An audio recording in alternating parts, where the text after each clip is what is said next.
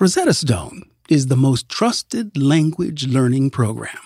I live in Southern California, Los Angeles. This is Baja Norte. If you do not speak Spanish in Los Angeles, well, you're missing out on a whole lot. Don't put off learning that language. There's no better time than right now to get started. And for a very limited time, LeVar Burton Reads listeners can get Rosetta Stone's lifetime membership for 50% off. Visit rosettastone.com slash LeVar. That's rosettastone.com slash L-E-V-A-R. Life is a highway, and on it there will be many chicken sandwiches. But there's only one McCrispy. So go ahead and hit the turn signal if you know about this juicy gem of a detour.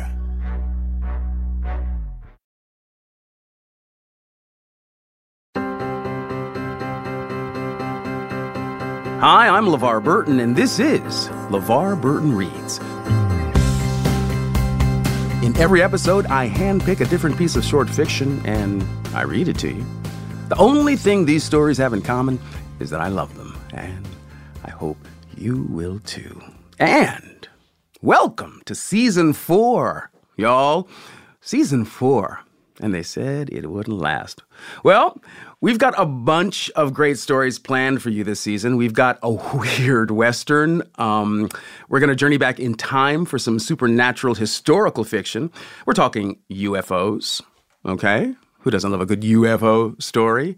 I know I do going to be fun. And I also want to let you know that I'm going on the road next month and coming to New York City. So join me and a few extraordinary actresses for a night of great short fiction when we take the stage at Symphony Space for a special collaboration we're doing with selected shorts on Wednesday, April 17th. That's Wednesday, April 17th. You can get your tickets at selectedshorts.com slash on stage.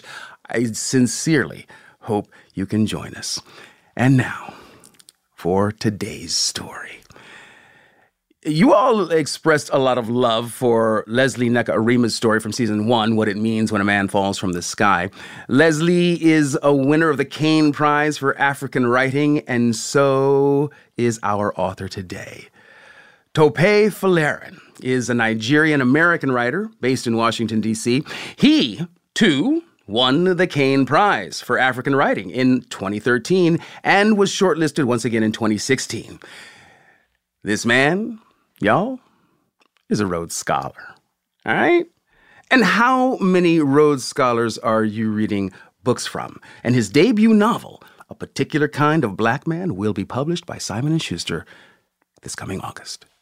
So you probably have a hint of this story's subject from its title – miracle. Our story is set in North Texas, in a Nigerian American Pentecostal church, a part of Nigerian diaspora.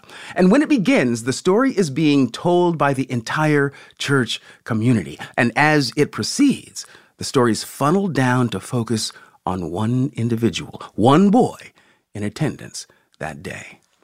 Now, while you listen, maybe think about the effort that faith requires. That's all I'm going to say. And I hope you enjoy the gorgeous poetry of Tope's phrasing as well. So, if you are ready, let's take a deep breath.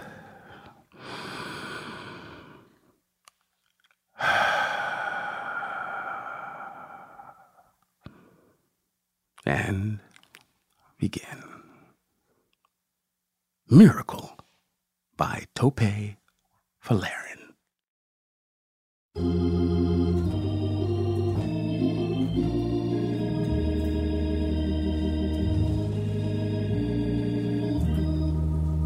Our heads move simultaneously, and we smile at the tall, svelte man who strides purposefully down the aisle to the pulpit. Once there, he raises both of his hands then lowers them slightly. He raises his chin and says, Let us pray. Dear Father, we come to you today on the occasion of this revival and we ask that you bless us abundantly. We who have made it to America because we know we are here for a reason. We ask for your blessings because we are not here alone. Each of us represents dozens, sometimes hundreds of people back home. So many lives depend on us, Lord, and the burden on our shoulders is great. Jesus, bless this service and bless us. We ask that we will not be the same people at the end of the service as we were at the beginning. All this we ask of you, our dear Savior. Amen. The pastor sits and someone bolts from the front row to the piano and begins to play. The music we hear is familiar and at the same time new. The band leader punches up a pre programmed beat on the cheap electronic piano and plays a few Nigerian gospel songs to get us in the mood for revival. We sing along, though we have to wait a few moments at the beginning of each song to figure out what he's playing. We sing joyful songs to the Lord, then songs of redemption, and then we sing songs of hope. Hope that tomorrow will be better than today. Hope that one day soon our lives will begin to resemble the dreams that brought us to America. The tinny Nigerian gospel music ends when the pastor stands and he prays over us again. He prays so long and so hard that we feel the weight of his words pressing down on us. His prayer is so insistent, so sincere, that his words emerge from the dark chrysalis of his mouth as bright, fluttering prophecies in our hearts, we stop asking if and begin wondering when our deeply held wishes will come true. After his sweating and shaking and cajoling, he shouts another Amen, a word that now seems defiant, not pleading. We echo his defiance as loudly as we can, and when we open our eyes, we see him pointing to the back of the church. Our eyes follow the line of his finger, and we see the short old man hunched over in the back, two men on either side of him. Many of us have seen him before in this very space. We've seen the old man perform miracles that were previously only possible in the pages of our Bibles. We've seen him command the infirm to be well, the crippled to walk, the poor to become wealthy.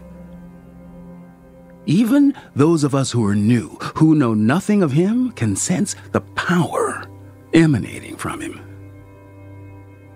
We have come from all over North Texas to see him.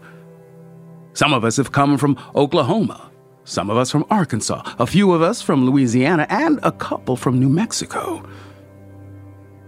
We own his books, his tapes, his holy water, his anointing oil, we know that He is an instrument of God's will, and we have come because we need miracles. We need jobs. We need good grades. We need green cards. We need American passports. We need our parents to understand that we are Americans. We need our children to understand they are Nigerians. We need new kidneys new lungs, new limbs, new hearts. We need to forget the harsh rigidity of our lives, to remember why we believe, to be beloved, and to hope. We need miracles. We murmur as the two men help him to the front. And in this charged atmosphere, everything about him makes sense. Even the irony of his blindness, his inability to see the wonders that God performs through his hand. His blindness is a confirmation of his power. It's the burden he bears on our behalf. His residence in a space of perpetual darkness has only sharpened his spiritual vision over the years. He can see more than we will ever see. When the old man reaches the pulpit, his attendants turn him around so he's facing us. He's nearly bald a few white hairs cling precariously to the sides of his shining head, and he's wearing a large pair of black sunglasses. A bulky white robe falls from his neck to the floor. Beneath, he's wearing a flowing white agbada. He remains quiet for a few moments. We can feel the anticipation building breath by breath in the air. He smiles. Then he begins to hum.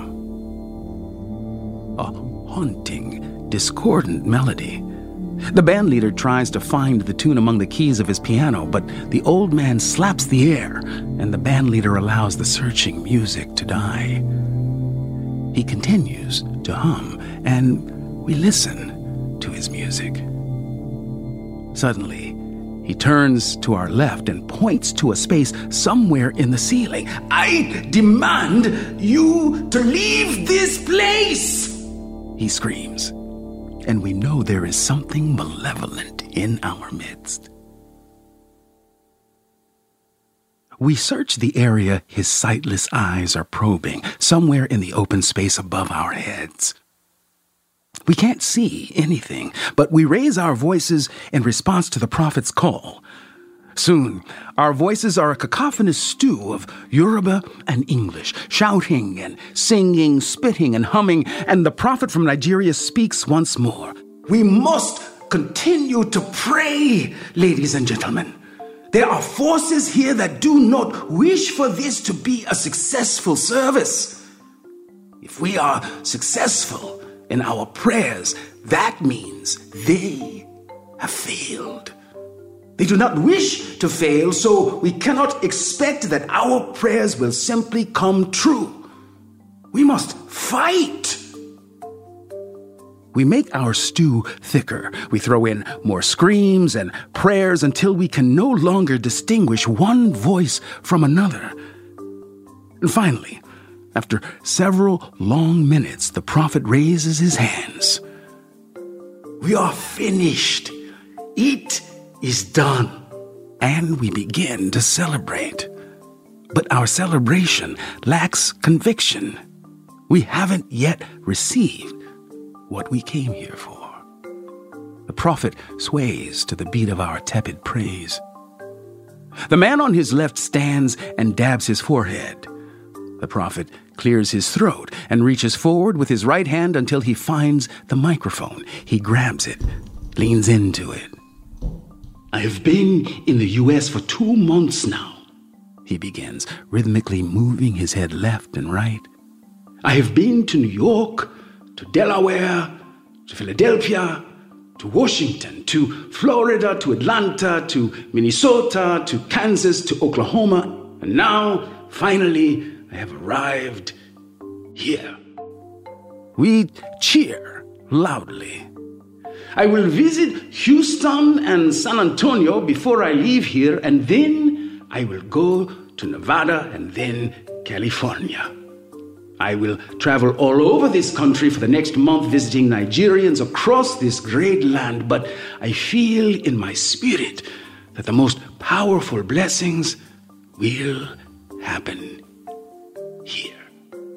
We holler and whoop and hug each other, for his words are confirmation of the feelings we've been carrying within ourselves since the beginning of the service. The reason I am saying that the most powerful blessings will happen here is because God has told me that you have been the most faithful of his flock in the U.S. You haven't forgotten your people back home. You haven't forgotten your parents and siblings who sent you here, who pray for you every day. You have remained disciplined and industrious in this place, a land of temptation. And for all your hard work, for your faithfulness, God is going to reward you today. Some of us raise our hands and praise the Father. A few of us bow our heads. A few of us begin to weep with happiness. But in order for your blessings to be complete, you will have to pray today like you have never prayed before. You will have to believe today like you have never believed before. The only barrier to your blessing is the threshold of your belief. Today, the only thing I will be talking about is belief. If I have learned anything during my visits to this country, it is that belief is only possible for those who have dollars. I am here to tell you that belief comes before dollars. If you have belief, then the dollars will follow. silence again. We search our hearts for the seedlings of doubt that reside there. Many of us have to cut through thickets of doubt before we can find our own hearts again. We use the silence to uproot our doubt, and we pray that our hearts will remain pure for the remainder of the service. Let me tell you, great miracles will be performed here today. People will be talking about this day for years and years to come. And the only thing that will prevent you from receiving your share is your unbelief.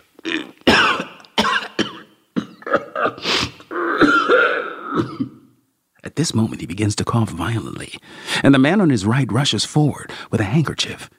He places the handkerchief in the prophet's hand, and the prophet coughs into it for a few seconds, and then he wipes his mouth. We wait anxiously for him to recover. He laughs. I am an old man now. you will have to excuse me. Just pray for me. We will pray for you, prophet. We yell in response. Yes, just pray for me, and I will continue to pray for you. Thank you, prophet. Amen. Amen. And because you have been faithful, God will continue to bless you. He will anoint you. He will appoint you. Amen. Now, God is telling me that there is someone here who is struggling with something big a handicap that has lasted for many, many years. We fall quiet because we know he is talking about us. He is telling me that you have been suffering in silence with this problem and that you have come to accept the problem as part of yourself. We nod in agreement. How many indignities have we accepted as a natural part of our lives? The purpose of my presence in your midst is to let you know that you should no longer accept the bad things that have become normal in your lives. America is trying to teach you to accept your failures, your setbacks. Now is the time to reject them, to claim the success that is rightfully yours. His sunglasses fall from his face and we see the brilliant white orbs quivering frantically in their sockets. Two full moons that have forgotten their roles in the drama of the universe. His attendants lunge to the floor to recover them, and together they place the glasses back on his ancient face. The prophet continues as if nothing happened. I do not perform these miracles because I wish to be celebrated. I perform these miracles because God works through me. And He has given me the grace to show all of you what is possible in your physical and spiritual lives. And now God is telling me, you come up here. We remain standing because we don't know to whom he is referring. You you! You! You! Come up here. We begin to walk forward, shyly, slowly. I turn around suddenly and I realize I'm no longer a part of the whole. I notice then that the lights are too bright and the muggy air in the room settles, fog like, on my face. Now I am in the aisle and I see the blind old man pointing at me. You, young man, come here. Come up here for your miracle. I just stand there and I feel something red and frightening bubbling within me. I stand there as the prophet points at me and I feel hands pushing me, forcing me to the front. I don't have enough time to wrap up my unbelief and tuck it away. Then I'm standing on the stage next to the prophet.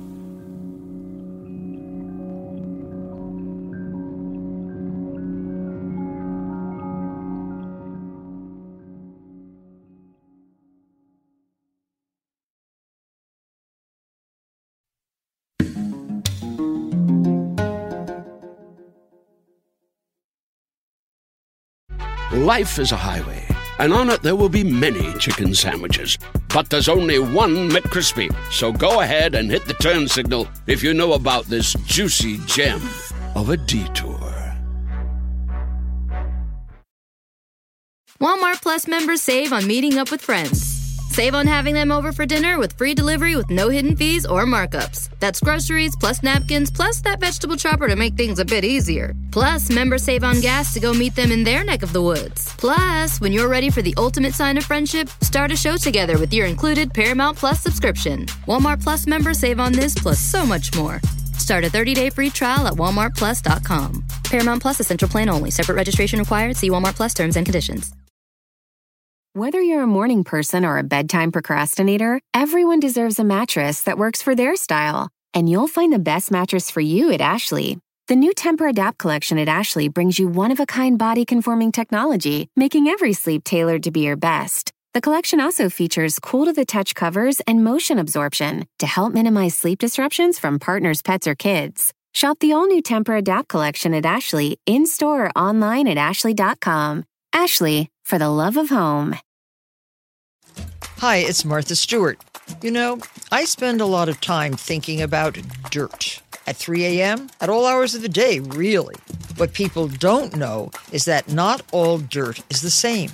You need dirt with the right kind of nutrients.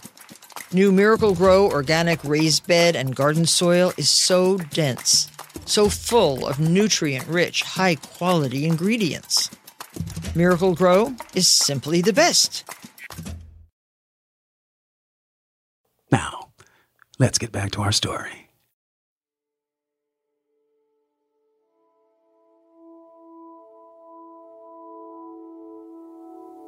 The prophet moves closer to me and places a hand on top of my head. He presses down until I'm kneeling before him. He rocks my head back and forth. Young man, you have great things ahead of you, but I can sense that something is ailing you. There is some dis-ease, some disorder that has colonized your body, and it is threatening to colonize your soul. Tell me, are you having problems breathing? I find myself surprised at his indirect reference to my asthma. But now the doubts are bombarding me from every direction. Maybe he can hear my wheezing. It's always harder for me to breathe when I'm nervous, and I'm certainly nervous now. Yes, sir, I reply. Ah, you do not need to confirm. I now have a fix on your soul. And the Holy Spirit is telling me about the healings you need. He brushes his fingers down my face, and my glasses fall to the ground. Everything becomes dim. How long have you been wearing glasses, my son? Since I was five, sir. And tell me, how bad is your vision? Really bad, I have the thickest lenses in school, the kind that make my eyes seem like two giant fish floating in blurry, separate ponds. It's bad, sir. The prophet removes his hand from my head, and I can feel him thrashing about as if he's swimming in air until an attendant thrusts a microphone into his groping hand. As you guys can see, I know a little about eye problems. He booms, and although it sounds like he's attempting a joke, no one laughs, and his words crash against the back wall and wash over us a second time, and then a third. And no one, this young, should be wearing glasses that are so thick. The congregation cheers in approval. I hear a whispered, Yes, prophet. I can already tell you that you have become too comfortable with your handicap, he roars. And that is one of the main problems in this country. Handicaps have become normal here. I see the many heads nodding in response. People accept that they are damaged in some fashion, and instead of asking God to intervene, they accept the fact that they are broken. More head nodding, more amens. Let me tell you something, he continues. He's sweating profusely. Some of it dribbles onto my head. My scalp is burning. God gives us these ailments so that we are humbled, so that we are forced to build a relationship with Him. That is why all of us, in some way or another, are damaged. And the reason they have come to accept handicaps in this country is because these Americans do not want to build a relationship with God. They want to remain forever disconnected from His grace. And you can already see what is happening to this country. The amens explode from many mouths, some louder, some softer, some gruff, some pleading. So, the first step to getting closer to God, to demonstrating that you are a serious Christian, is declaring to God all of your problems and ailments and asking Him to heal you. A few amens from the back overwhelm everything. I squint to see if I can connect the praise to the faces, but I can only see the featureless faces swathed in fog. So, now, I'm going to ask God to heal this young man who has become accustomed to his deformity. But, before I touch you, before I ask the Holy Spirit to do its work, I must ask you, before everyone here, are you ready for your miracle? I stare at the congregation. I see some nodding. I've never thought of a life without glasses, but now my head is filled with visions of perfect clarity. I can see myself playing basketball without the nerdy, annoying straps that I always attach to my glasses so they won't fall off my face. I imagine evenings without headaches. Headaches that come after hours spent peering through lenses that give me sight while rejecting my eyes. Are you ready? He asks again, and I can feel the openness in the air that exists when people are waiting for a response. I know I'm waiting for my response as well. I'm ready. Amen. Amen. Amen. Their amens batter me. I bow beneath the harsh blows of their spiritual desperation. My son, you are ready to receive your gift from God. His two attendants scramble from his side, drag me to my feet, and bring me down to the floor. One positions himself next to me, the other behind me. When I look over my shoulder, I see the attendant standing there with his arms extended before him. I feel something very powerful coursing through my spirit, the prophet yells. This is going to be a big miracle. Bring me to the boy. The attendant beside me strides up to the stage and helps the prophet down the steps. He positions the prophet before me, and I notice that the prophet seems even shorter than before. He is only a few inches taller than me. His hot breath causes my eyes to water. I resist the urge to reach up and rub them. The prophet suddenly pulls off his sunglasses. He stares at me with sightless eyes. I become uncomfortable, so I lean slightly to the right, and his face follows. I lean slightly to the left, and his face does the same. A sly smile begins to unfurl itself across his face. My heart begins to beat itself to death. Do not be frightened. I can see you through my spiritual eyes, he says. And after this miracle, if you are a diligent Christian, you will be able to do the same. Before I can respond, his right hand shoots forward and he presses my temples. I stumble backwards but maintain my balance. I turn to gaze at all the people in front of me, and though I can't see individual faces, I see befuddlement in its many various forms. I see random expressions contort themselves into a uniform expression of confusion. I actually managed to separate my brother from the masses because his presence is the only one in the room that seems to match my own. We're both confused, but our confusion isn't laced with fear. The prophet presses my temples again and again, and each time I regain my balance. His attendants are ignoring me now. They're both looking down at the prophet, inquiring with their eyes about something. I'm not sure what. Then I hear the shuffling feet, and I know that the people are becoming restless. The spirit of bad sight is very strong in him, and it won't let go. The prophet yells. Life returns to the church like air filling up a balloon. I see the prophet's attendants nod, and the new amens that tunnel into my ears all have an edge of determination. This healing will require special Holy Ghost healing power.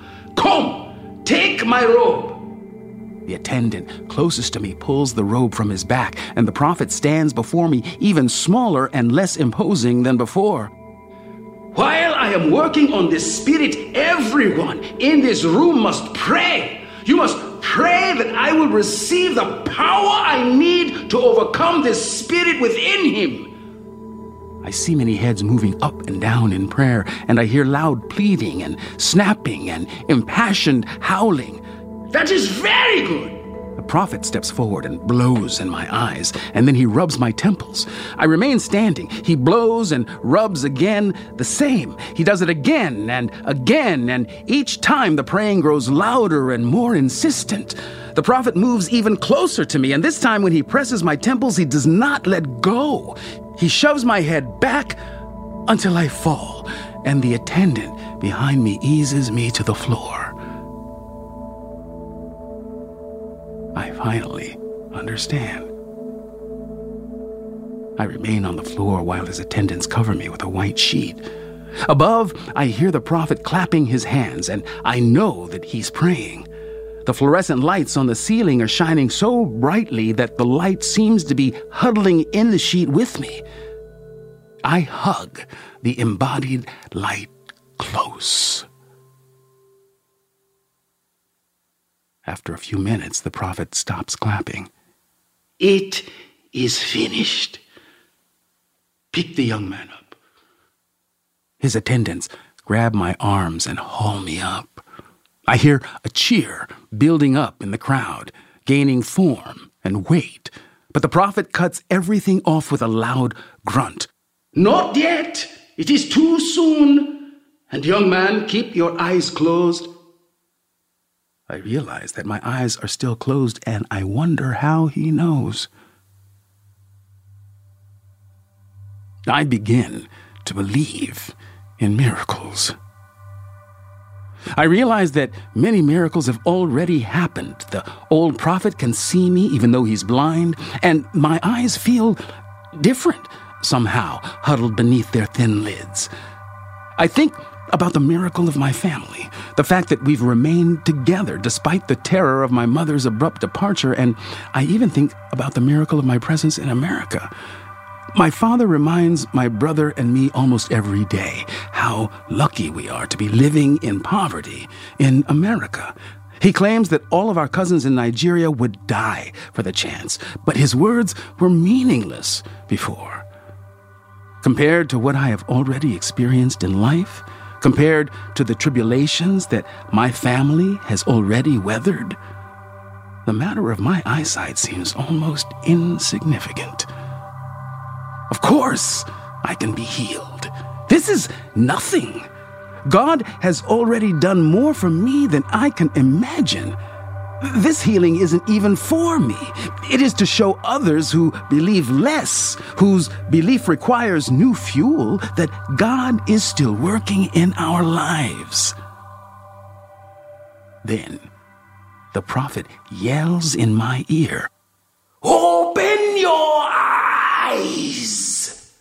My lids slap open and I see the same fog as before. The disembodied heads are swelling with unreleased joy.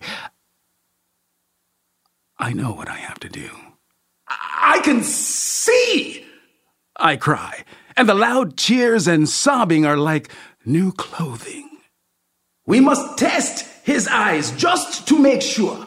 We are not done yet, yells the prophet, and nervousness slowly creeps up my spine like a centipede. We have to confirm so the doubters in here and the doubters in the world can know that God's work is real. One of the attendants walks a few feet in front of me and holds up a few fingers. I squint and lean forward. I pray I get it right. Three! I yell, and the crowd cheers more loudly than before. Four! I scream, and the cheers themselves gain sentience. They last long after mouths have closed. One, I cry, and the mouths open again to give birth to new species of joy. This is what I learned during my first visit to a Nigerian church that a community is made up of truths and lies. Both must be cultivated in order for the community to survive. The prophet performed many more miracles that day. My father beamed all the way home, and I felt that I'd been healed, in a way, even if my eyes were the same as before. That evening, after tucking my brother and me in, my father dropped my glasses into a brown paper bag, and he placed the bag on the nightstand by my bed. You should keep this as evidence so that you always remember the power of God, he whispered in my ear.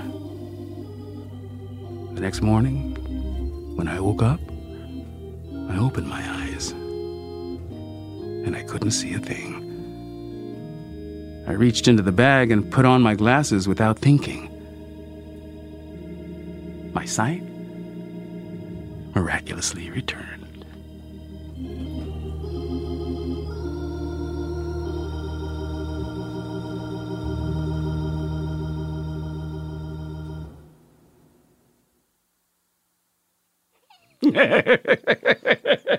Whew! That was fun. That was so much fun. Uh, wow. Um, wow. Well, oh, a lot of you know that I studied for the priesthood earlier in my life. And so the prospect of being able to play this Nigerian preacher in this story was just uh, really uh, tantalizing, uh, a delicious, a delicious challenge. I, I love getting to the part of the story where we find out that this is his first experience in this church. it's like, it's perfect because. Uh, if you've if you've ever visited anybody else's church, if you have gone to church with a friend, uh, the there is an overwhelming feeling that is real that everybody is looking at you, and and and that given an opportunity, I will be called on, and I don't want to be. And that's exactly what happens to this boy. That's exactly what happens to him. And it's everybody's fear. It's it's so relatable. It's so relatable. And then he goes through this experience and for me the magic is in him discovering that he is a part of this community even though it's his first time. He finds connection there. And he gets immediately that that comes with a responsibility, that there's a responsibility in that belonging, right? To uphold the agreement of the community, right? And, and to, in the observance of the rituals that bind the community together, um, uh, that, that there is value in that moment when he recognizes, I know what I have to do. It's a real transaction, isn't it? In that moment. And faith is a transactional dynamic, right? That that is is it's definitely a one-way street. It doesn't make sense on the surface of it, right? It's transactional.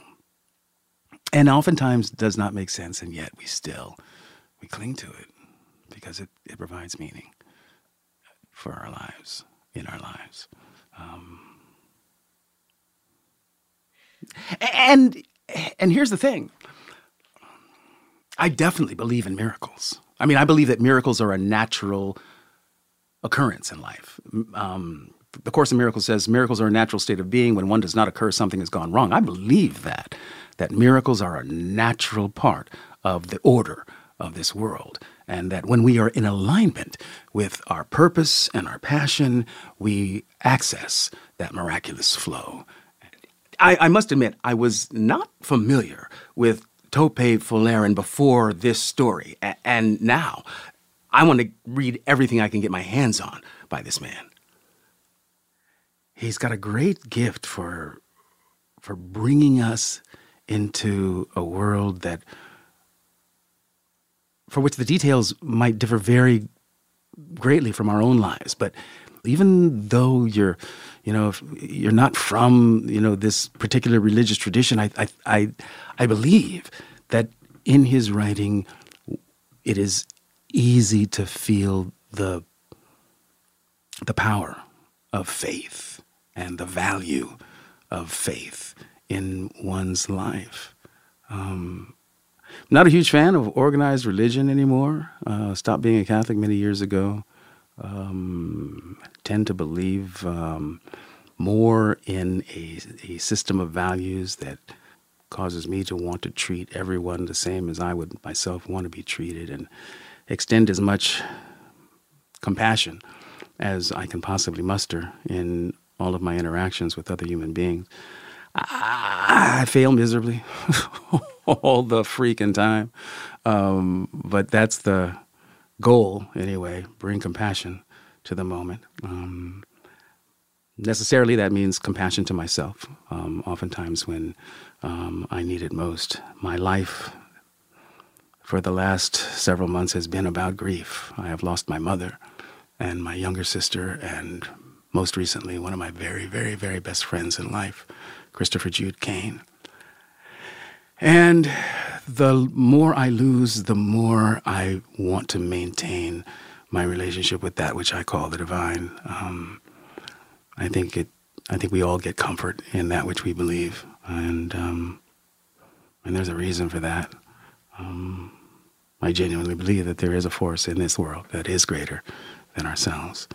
Um, that's my story, and I'm sticking to it. Our producer on this episode of LeVar Burton Reads is Julia Smith. She's the best in the business, y'all. Our editing and sound design is by Brendan Burns, y'all. He's very talented, has proven himself to be a goodie, and he's also provided his engineering expertise for today's episode. Yay, Brendan. And, of course, my undying thanks to Tope Folarin for allowing me to read his story. His debut novel, A Particular Kind of Black Man, will be published this summer by Simon & Schuster. Now, if you like the podcast, uh, I'm happy. But if you want to help other people find it, I'll be even happier still. Why not leave us a rating or a review on Apple Podcasts? And in that review, here's an idea tell us a story you want me to hear read on the podcast. I'm really listening. I really am. We'll be back next week with another hand-picked story, or if you can't wait that long, you can indulge in the next episode right now and other exclusive bonus author interviews on Stitcher Premium. Each story goes up one week early and it's ad-free. Just go to stitcherpremium.com slash LeVar, or if you're listening in Stitcher, simply tap the menu button in your app and select Premium for one month free. LeVar Burton Reads is a production of Stitcher. Our executive producers are Chris C.B. And Jenny Radelet of the Flying Radelet Sisters, and yours truly, LeVar Burton. You can find me on Twitter at LeVar Burton and LeVar.Burton on Instagram. I will see you all next time, but you know the rest.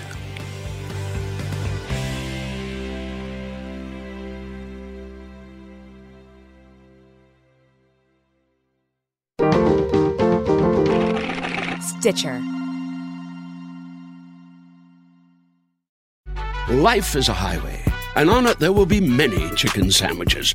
But there's only one McCrispy. So go ahead and hit the turn signal if you know about this juicy gem of a detour. Walmart Plus members save on meeting up with friends. Save on having them over for dinner with free delivery with no hidden fees or markups. That's groceries plus napkins plus that vegetable chopper to make things a bit easier. Plus, members save on gas to go meet them in their neck of the woods. Plus, when you're ready for the ultimate sign of friendship, start a show together with your included Paramount Plus subscription. Walmart Plus members save on this plus so much more. Start a 30-day free trial at walmartplus.com. Paramount Plus Essential Plan only. Separate registration required. See Walmart Plus terms and conditions.